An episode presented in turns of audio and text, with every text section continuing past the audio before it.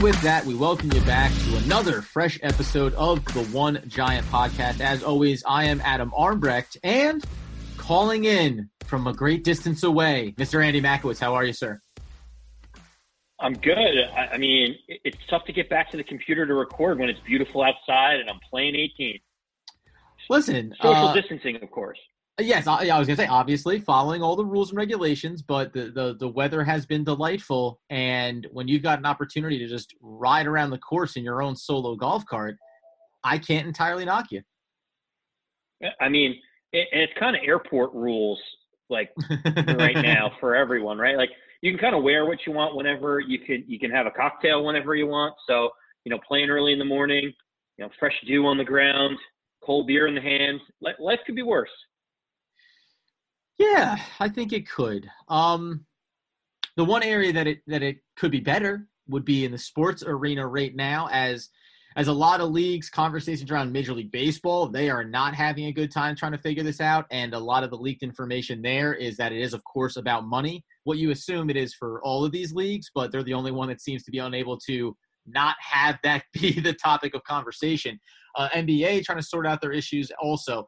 NFL right now, state of where they're at. They extended this virtual off-season timeline recently.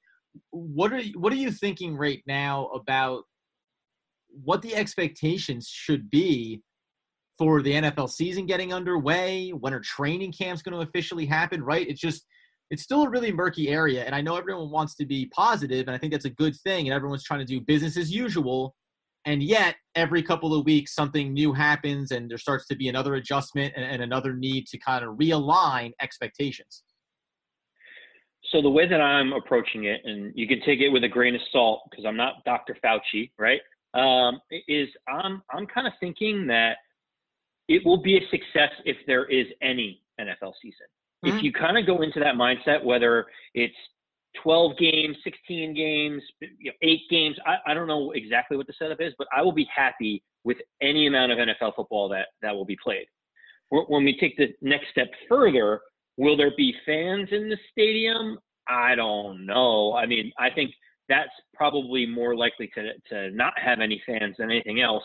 Um, you know, the Carolina uh, owner came out uh, recently and, and just said, you know, like maybe there can be some fans in the stadium, but like obviously not all of them. But like, let's figure out a scenario where we have a quarter of the fans or a tenth of the fans. Like, have a thousand or two thousand people in there. Can they social distance? So for for me, I think it would be a huge win to be able to have any attendance uh, to the games.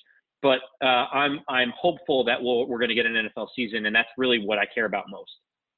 Yeah, well, and the funny thing about comments like that, it's it's optimistic. Of, you know, maybe get some little fans in, and then you immediately go, okay, that, that does that does sound really good. We can space everybody out. Which fans get to come in? You know, which season ticket holders get their opportunity to come? How do you how do you break down the selection of only having eight home games? And you know, eh, eh, can they tailgate when they come to the stadium if they're 40 parking spaces away from one another and all those details? So, um, that that's going to be the interesting part, and it's obviously going to change a lot of things, not just for this upcoming season or the remainder of other sports in their seasons, uh, but going into the following years, right? Cap, salary cap implications, what the revenue looks like, because if you're not going to have fans in the stadium, that's going to impact not just uh, the, the money that you're making on game days, but also how, how many employees can be there, what level of, of those staff members are going to be able to come back. So there's just so many things. And, and it, honestly, I will say from a, sports aside, I think that all the issues that you're hearing around these are what all normal businesses are dealing with right now, trying to figure out those things just in terms of getting people back to work and understanding how the logistics of that are going to play out. That, that being the case, there is still some good, some other interesting news, I'll say. Um, you know, Daniel Jones w- w- talked about the fumble issues and how he's just, he feels like he's pretty confident that he can remove those from his repertoire, we'll call it, you know, an, un, an undesired repertoire. And, and that was positive. Obviously, I think it's easier to make that statement when you feel like the offensive line has improved. The other piece that came out was uh, Saquon Barkley being asked about. Obviously, eventually, the contract discussions are going to come up for him. And he was quoted when speaking with uh, Ralph uh, Vacchiano of SNY I'm a big believer in taking care of the little things first. I'm going to be the best player and leader I can be. If I take care of that, the rest will take care of itself. I know that that can on its face just kind of sound like the cliche quote that you give. But what I will say is everything that Dave Gettleman has preached about, and John Mara for that matter, ownership, and now Joe Judge is the head coach, it's been about wanting to have quality character guys across the board on this team. And I, I do look at Saquon Barkley differently than I look at Ezekiel Elliott, right? Eh, eh, eh, I think that it's important to make that distinction. Now, does that mean that I think when it comes time, Saquon's going to take a hometown discount? Maybe not.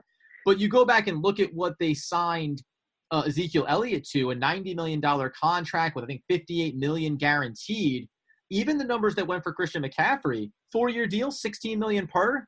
I'm okay signing that check for Saquon Barkley from you know ages 24 to 28. I actually don't really take a lot of issue with that, given the impact that you think he's going to have on a game to game basis for this offense. Yeah, I think to, to your point, Saquon Barkley says and does all the right things. Like, what, what else? If he's not going to, you know, Christian McCaffrey's very similar, and mm-hmm. Christian McCaffrey has has the stats to back it up and has stayed healthy. You know, he is the model of what you want in a running back. He can catch the ball, he can run the ball, he doesn't have any off-field distractions. He's a guy that you can build your brand around, and I think Saquon Barkley is is exactly that guy. And these are the types of of uh, you know media things that he excels in. He he never says the wrong thing. He's never going to call out his teammates. He, he's super competitive. You know, when we talked to John Hillman, he basically said that's the one thing that that you know most people don't see about Saquon is like if you're playing Connect Four, he he's like you know watching The Last Dance like Michael Jordan. He wants to play it 20 times until he beats you, right? And I think that's the type of player you want to you want to pay. And uh, you know, I look at the two cornerstones that the Giants have in Daniel Jones and Saquon Barkley, and they're always saying the right things. Saquon has shown the explosiveness that I think, you know, his play has matched that.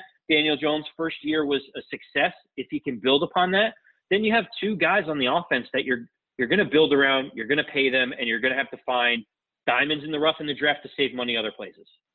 Well, and you know the other part of it is too because that that is there's going to be this factor of at some point other positions you're going to have to find a way to manufacture, for lack of a better term, you know value at those other areas. Um, but when you look at the way the the the payroll is going to go for the Giants, you are going to have some other guys come off the books in a couple of years when Golden Tate, however it shakes out, when he comes off, that's going to free up about six million. Oddly enough, his contract really decreases by the final year of it. He only makes a little over five in that final season, which maybe is an argument to say that he could play out the entire contract with the Giants. Um, but you know, as Darius Slayton comes up, you got the fifth year option on Evan Engram, so that will come off the books in a couple of seasons as well to go along with maybe Peppers. There's going to be a lot of moving parts there, but I think to your point, if you make sure that you're in line to pay your uh, the offensive line as they come up on their contracts, and then just find ways with Saquon Barkley and Daniel Jones to continue to bring in pieces around them, uh, I, I think you can always still be in a flexible position from a cap standpoint. And it's not like you're going to look back and say, "Boy, because we paid Daniel Jones and Saquon Barkley, we're in a real tight spot now. I don't think it's ever going to be the case. And you're never going to think that about Daniel Jones anyway, because franchise quarterbacks, it's just the nature of it. They get paid. So yeah, listen, more, more just positive things around Saquon Barkley. Still have some time before that before that really comes to pass. And by then, I think that they'll have done all the right things to have freed up and allocate money specifically for him. Yeah, and, and as we alluded to with Daniel Jones uh, kind of being in the same boat, you know, there were some interviews that came out recently with Daniel Jones, and they said, you know, now that Eli's no longer in the picture, this is your team, and and he was quick to let everyone know this isn't my team, this isn't Joe Judge's team. This isn't Saquon Barkley's team. It is, you know, we it is our team. We are one, and you just love that messaging, as cliche as it is. Um, you know, we've seen so many me guys come come and go that you know, hearing that he's saying all the right things, he's doing all the right things in the off season. He's uh, sheltering at home with his with his uh, parents down in North Carolina, which is hilarious. Um, yeah. It reminds me of Joe Burrow sitting on his couch, all of a sudden he's worth like twenty five million dollars, but he's sleeping in his like GI Joe basement. You know, like well, it's hilarious. Especially when you're when you're so. I mean, he he just got drafted, so just coming out of college. But even Daniel Jones, right? Like a year later, you're still a young kid. It still feels totally normal to go home to your parents' house and be like, "I'll be crashing on the couch tonight, Dad. Thanks." like, you know, let me know if there's breakfast in the morning. Yeah, he's probably got like a two to three million dollar apartment somewhere near New York City. He's like, "No, I'm just gonna go home." I'm just gonna go home. Just hang out. good. Do you still, yeah. Do you still have those posters on the wall in my room? You know that that type of thing. So I thought that was was interesting. You know, uh, Joe Judge recently also had a, a few different comments. Um, he talked a little bit about how you know he smartly is going to give the reins to Jason Garrett on the offense. Uh, so he's not going to mix too much of his own thoughts in there, and he's going to focus on the things that make him great, and that's you know special teams, defense, like that. That's going to be his area. And I, I liked what JoJo said. I think all of our guys are saying the the right things right now. When, to be honest with you, this is the time of year where if your name pops up in the media, it's only bad news. right? Yeah, typically. You know, this just across the NFL wire. Ex player was found not social distancing. He was at a nightclub, shirt off, throwing Right, sweat like- on everybody. it's not like breaking news on ESPN that Daniel Jones played three games of Call of Duty instead of two at night. Like, no, like you know, anytime you hear people in the news, so they're saying all the right things, they're doing all the right things, and that makes me excited. Now, the the challenge for the Giants, and you know, we talked about training camp a little bit uh, in, in a couple different episodes. The, the NFL has a real challenge on their hands here um, in terms of trying to figure out the logistics. It's it's it's especially important for the New York Football Giants, who in New York and New Jersey, where you know it's kind of the epicenter of of what's going on with this pandemic. You know, we can't really get too many people together at once. So I know they're looking for for different locations. I know Joe Judge said the health and safety of people is most important. Everything else will work itself out. But what were your thoughts about you know what the NFL can do to start trying to get these players together? Well, that's the interesting thing about it because the, again, especially if you're if you're located in some of the major cities, obviously LA not as high a percentage, but still very much uh, you know high risk area of the country when it comes to the COVID nineteen pandemic. Uh, obviously, New York, New Jersey, like you said. So if you start to think about getting people to other areas of the country, maybe just so you can have those training camps, the only what it really comes down to is you have to then it has to be that everyone gets to do it right? Like all- teams need to have the ability to go and train in some semblance of the same circumstances because you're talking about competitive balance, right? And you can't allow it that maybe because let's say Carolina, you know, maybe Carolina Panthers don't have the same type of issues in their area of the country, so they can go ahead and get together and do it. All right. But if but if the Giants and the Jets and maybe even the Bills and all of the teams that are out in California, if all of those teams can't access facilities to be able to work, then you're talking about going into the season whenever it starts and saying, well, some of us had a real off-season program, and the rest of us were doing, you know, virtual reps, and let's just see how this plays out. So, you know, that that that's going to be something that the commissioner and the league are going to have to figure out a way to address. And then, you know, on top of which, too, unfortunately, even if you identify areas of the country that people can go to, that these teams can go to, then you got to get everybody there. And then you also have to monitor everybody and make sure that someone doesn't end up testing positive. And if that's the case, what happens to that? Because I would guarantee that if they can find locations for teams to be able to train like this, there's going to probably be more than one team potentially at those, at those locations as we move through this, right? So now, how many teams get affected? How many players get affected? And how does that move forward? And that's the um, uh, not depressing, but that's the discouraging aspect of this. All the planning in the world can get thrown off very quickly. It, do you do you think that the NFL Roger Goodell needs to call up Dana White and ask him if there's enough room for the players on Fight Island that he's got working right now? I But mean, that's well, it's so that could funny. be great.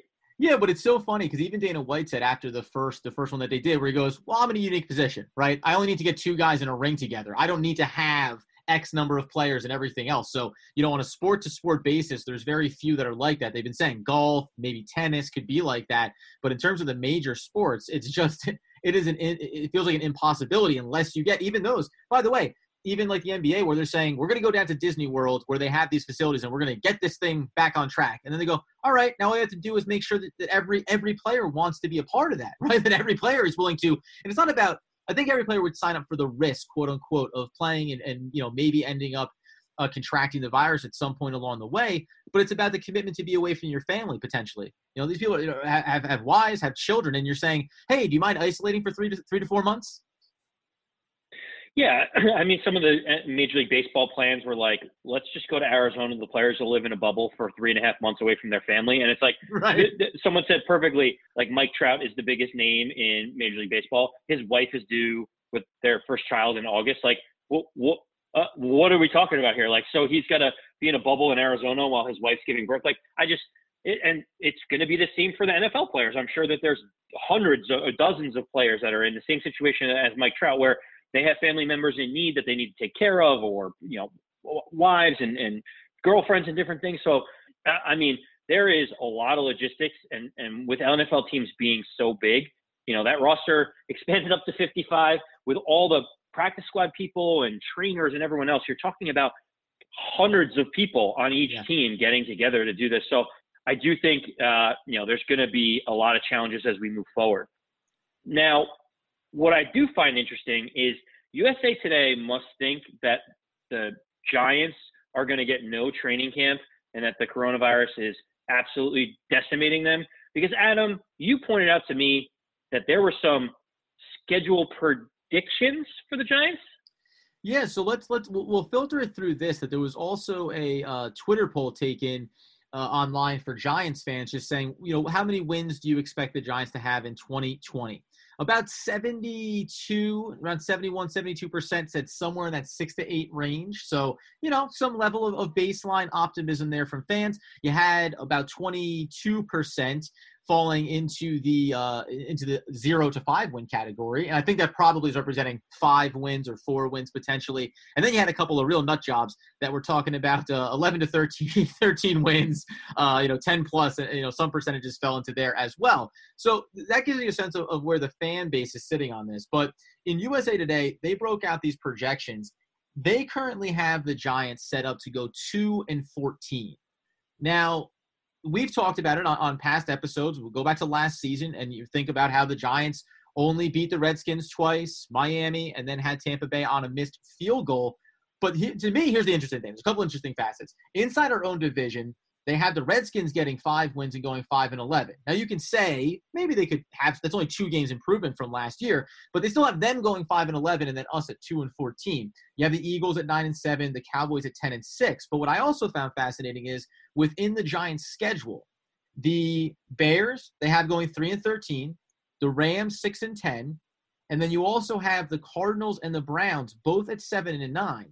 So I, I found it really fascinating that there's this clump of teams that is on our schedule and that are home games for us that don't necessarily have very strong records. Some are going to improve, like uh, I mean, the Browns. It's a one-game improvement for them. The Rams are going to take a big step back, and yet we're still getting chalked up for two Ws. I was a little, I was a little surprised by that. Um, you know, at, at, at a first glance. Can, can you explain to me how they have the Redskins at five wins and the Giants at two? Like I've, I've been wrapping my head around this since you brought this up. It's like, okay, the Giants addressed their biggest offseason needs and got the left tackle of the future and shored up the offensive line. And, you know, Saquon Barkley got healthy and we improved the defense. We put, uh, we signed a bunch of linebackers. You know, like, I feel, you know, Xavier McKinney and Julian Love and, and Jabril Peppers as our, you know, our deep secondary. I, I feel optimistic about the steps that we're taking to become a playoff team. Mm-hmm. So like it, it, it befuddles me to think, you know, we had more wins last year. They think we're going to regress this year and get less wins than we had.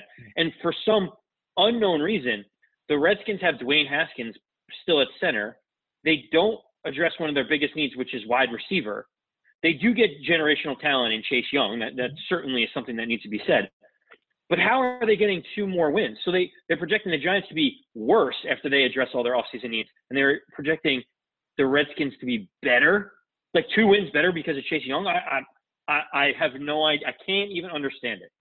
No, you're right in that sense of the Giants from from most accounts, the draft and free agency, everyone, I mean, the draft, even, I think people are speaking glowingly, especially about getting Andrew Thomas and then getting McKinney there at the top of the second. But even when you think about the, the offseason, it wasn't any big flash names that they got, but made the defense better, right? That was the big remark. It's just you got solid, built up your depth. You supplement that in the draft. You improve the offensive line. You're getting Saquon back 100% healthy. You've got Daniel Jones in year two. You've got Darius Slayton in year two. So many of these positive things that already existed on the roster. So it, it does seem a little counterintuitive to look inside the division. And the only factor that you could probably hang it on, and I think Redskins could be better. If better, and we said that about the Giants too, right? You could be better and still lose games but be a better football team. The only factor you could say would be Ron Rivera, and I think that you will see his impact, but I just don't think that that roster is in a position yet to be winning more games, even if it's going from three to five. They could get five wins. You, you, you, can make the case that they can have five wins,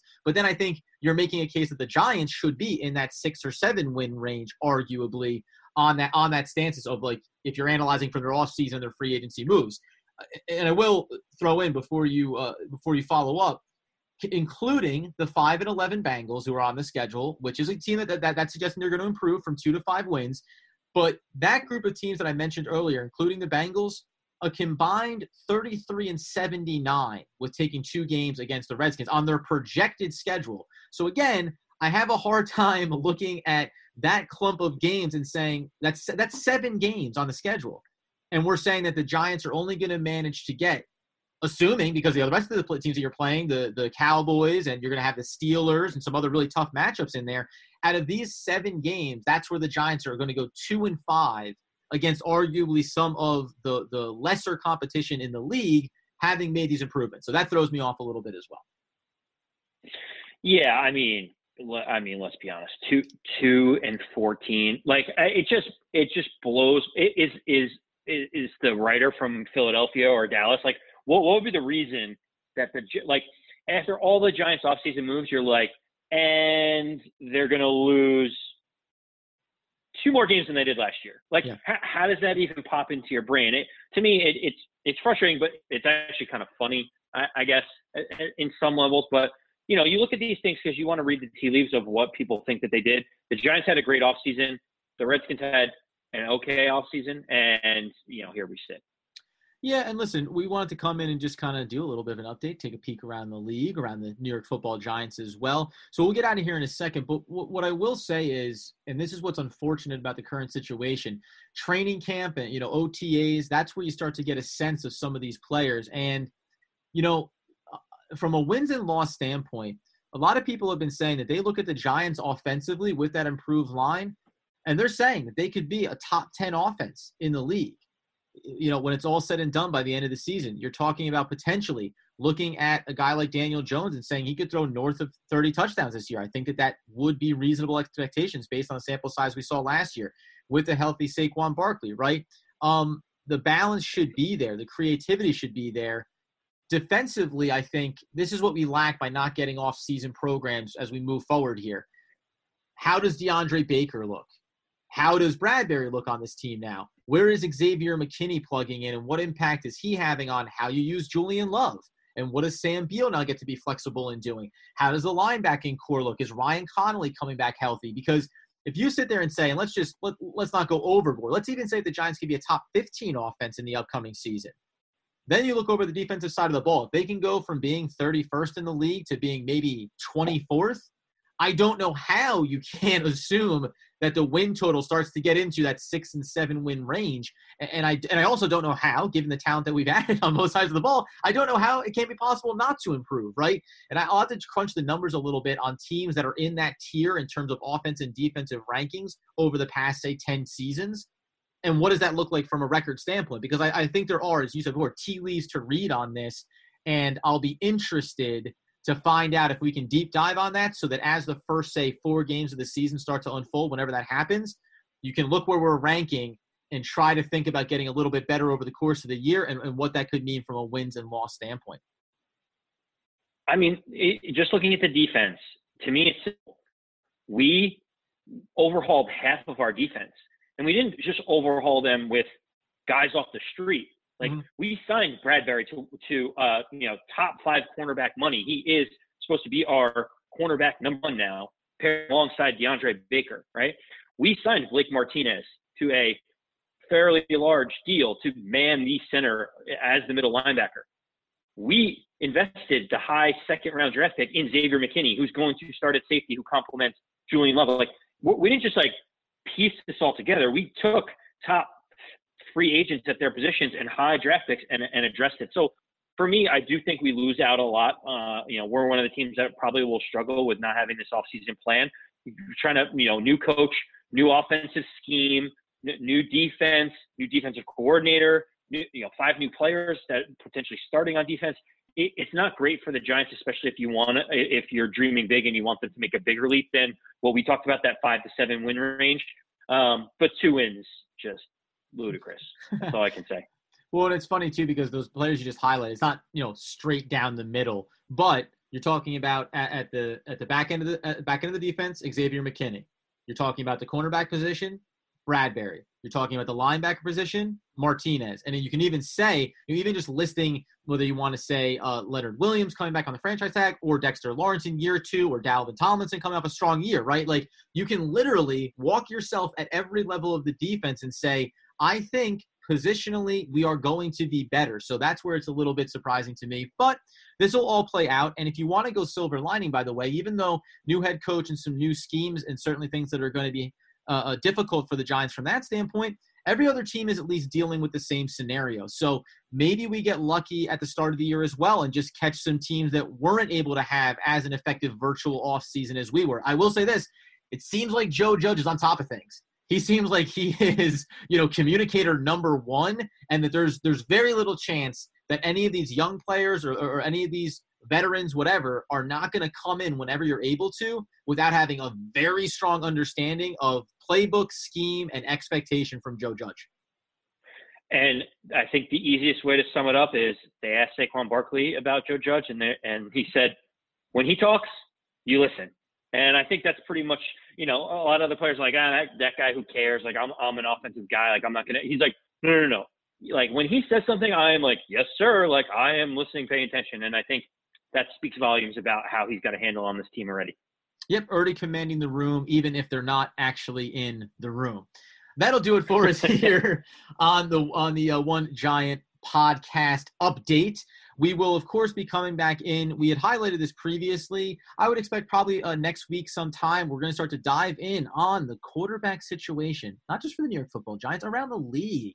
We're going to get a little bit of a take from both Andy and myself, and we're not. This is, by the way, friends, no note sharing here. I am not going to look at his special little sheet that he hides away from me.